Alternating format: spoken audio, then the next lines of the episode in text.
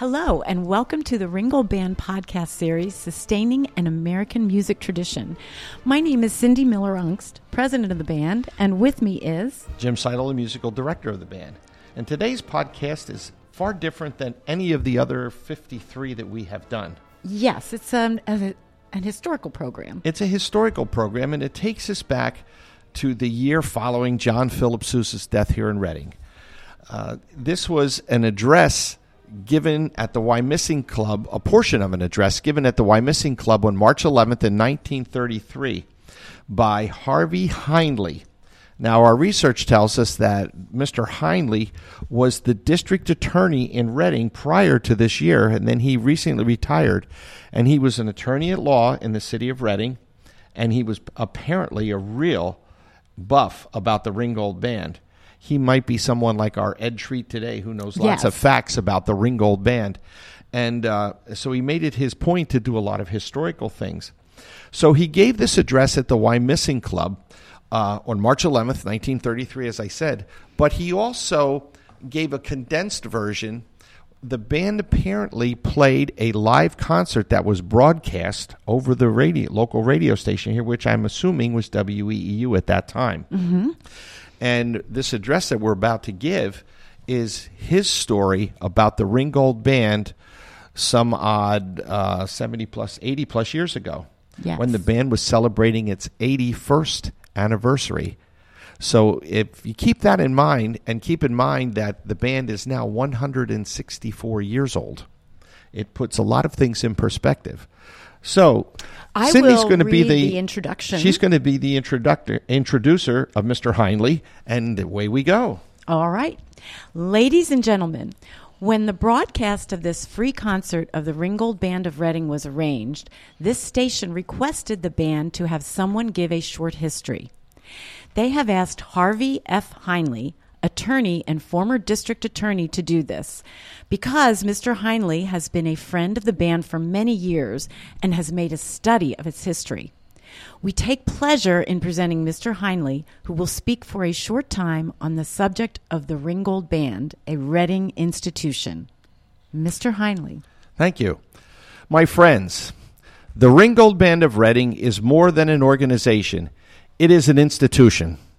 It has age, for there are few persons here tonight whose memory goes back to the time when there was not a Ringgold Band in Reading. We know it, our fathers knew it, and our grandfathers knew it. It has prestige, for it has during more than fourscore years played an important part in the musical, martial, and civic life of this community.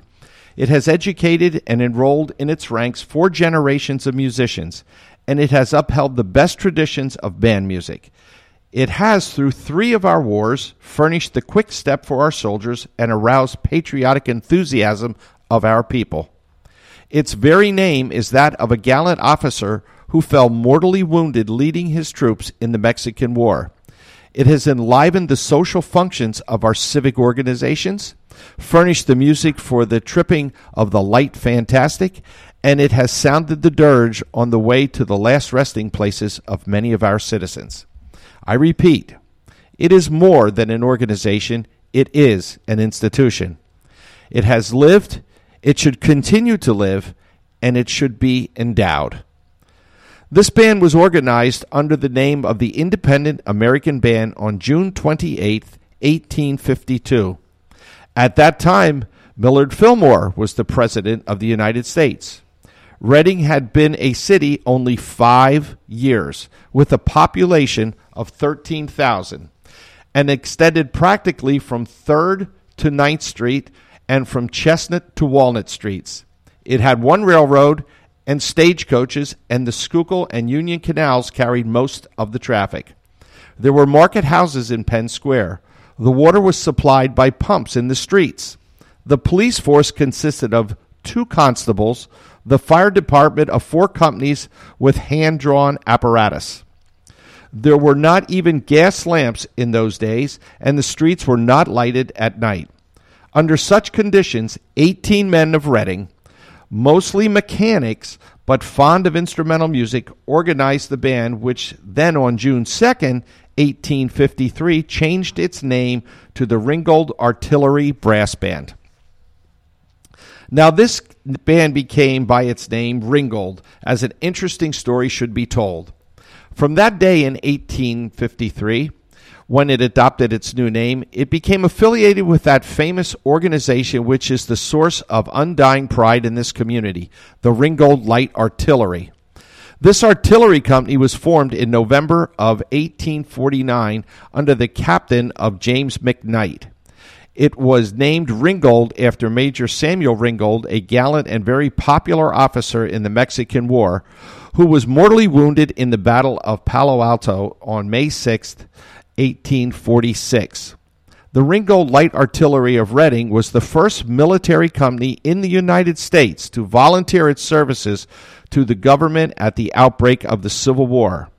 On April 16, 1861, its entrained for Harrisburg was the first company of volunteers there, and together with, with others, made the memorable march through the mobs at Baltimore, and on the 18th of April was in Washington, D.C. This company, with three other companies, became known as the First Defenders and have been a source of pride from that day to this.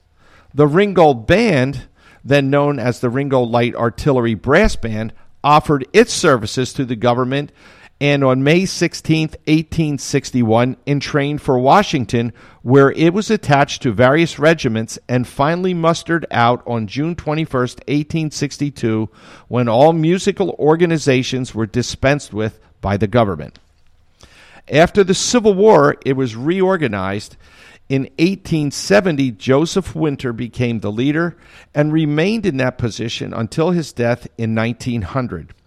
He was succeeded by Monroe Althouse, who was the leader until his death in 1924.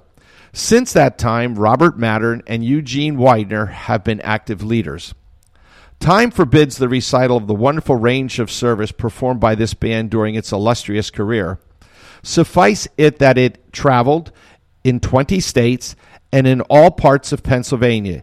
It served in national, state, and local events on numberless occasions, that its fame spread throughout the United States, that the newspapers of the country were outspoken in their praise, so well it was known that Mayor Noonan of St. Lawrence, I'm sorry, of St. Louis, on occasion said, I doubt whether there has been anything that has spread the fame of Reading other than the Ringgold Band. It is extremely fortunate that the band has in its present in its possession the priceless minute books of the organization, beginning with the date that memorable evening of June 28, 1852, when it was organized. Thus, there is an authentic thread of history showing 82 years of service, which, as bands go, would make the Ringgold one of the oldest, if not the oldest, in the United States. The candor of history, as gleaned from these minutes, compels us to any that the path of the organization was not always a rosy one.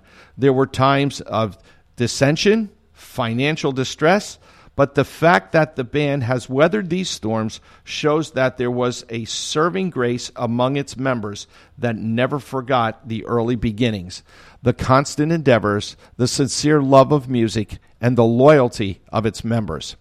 It should not be forgotten that during this period, its membership consisted to a considerable degree of non-professional musicians which reflects all the more credit for they and the successors of those 18 mechanics who formed the organization in 1852 were concerned in the cause of high grade music rather than the pecuniary return. The people of our community owe loyalty in return for the loyalty of this band. I repeat it should be endowed as one of our institutions no history of this band would be complete without reference to one of the recent outstanding events in its life. For the celebration of its 80th anniversary, the band invited as guest conductor of its anniversary concert the greatest of bandmasters, John Philip Sousa. He graciously accepted the invitation. On the afternoon of March 5th, 1932, he came to Reading and led the band in rehearsal. The last selection of that rehearsal and thus the last selection with which John Philip Sousa closed his illustrious career was his own immortal march, The Stars and Stripes Forever. And thus the Ringgold Band of Reading holds the priceless honor of having been the musical organization over which the March King last waved his magical baton. On the evening of that day, he was the guest of honor at, of the band and its friends at a banquet. Those who were present shall never forget his kindly manner and his witty little speech he made to us. And then the hour of twelve struck for John Philip Sousa. He died in Reading that night. There is cherished in the hearts of its members as the peculiar, almost uh, intimate treasure, and there is indelibly engraved in the archives of the Ringgold Band the memory of the charming personality and the transcendent genius, the unbounded patriotism of the greatest bandmasters, John Philip Sousa. It would be a burning shame to this community were this organization, with its proud historical record, its prestige as a musical organization, its service to this community, for one reason or another, be permitted to languish and to die. This should not be. It is an institution which should be endowed and perpetuated. For this, I thank you. Fascinating. And so many threads that um, we heard in the speech. I am happy to say we, are- continue. We continue 80 plus years ago, since Yes, that speech. Since that speech. From um, the Articles of Incorporation, we still have the original Articles of Incorporation. We still have those original minute books that we that we've just looked at, taken out and looked at recently, to um, beginning most of our concerts with a Monroe Althouse March. Um, and finishing every concert with the Stars and Stripes Forever. It chokes me up every time I hear this story. I, I wish I would have lived at that time to experience that. yes. It's so fascinating. So we just wanted to give you a little bit more sense of the history that, that we are trying to sustain in our podcast. Please check out the Ringgold Band at www.ringgoldband.com. And this is Cindy Miller. And Jim Seidel, until we bring you another historical presentation and meet some more of the Ringgold Band's favorites. Have a great day.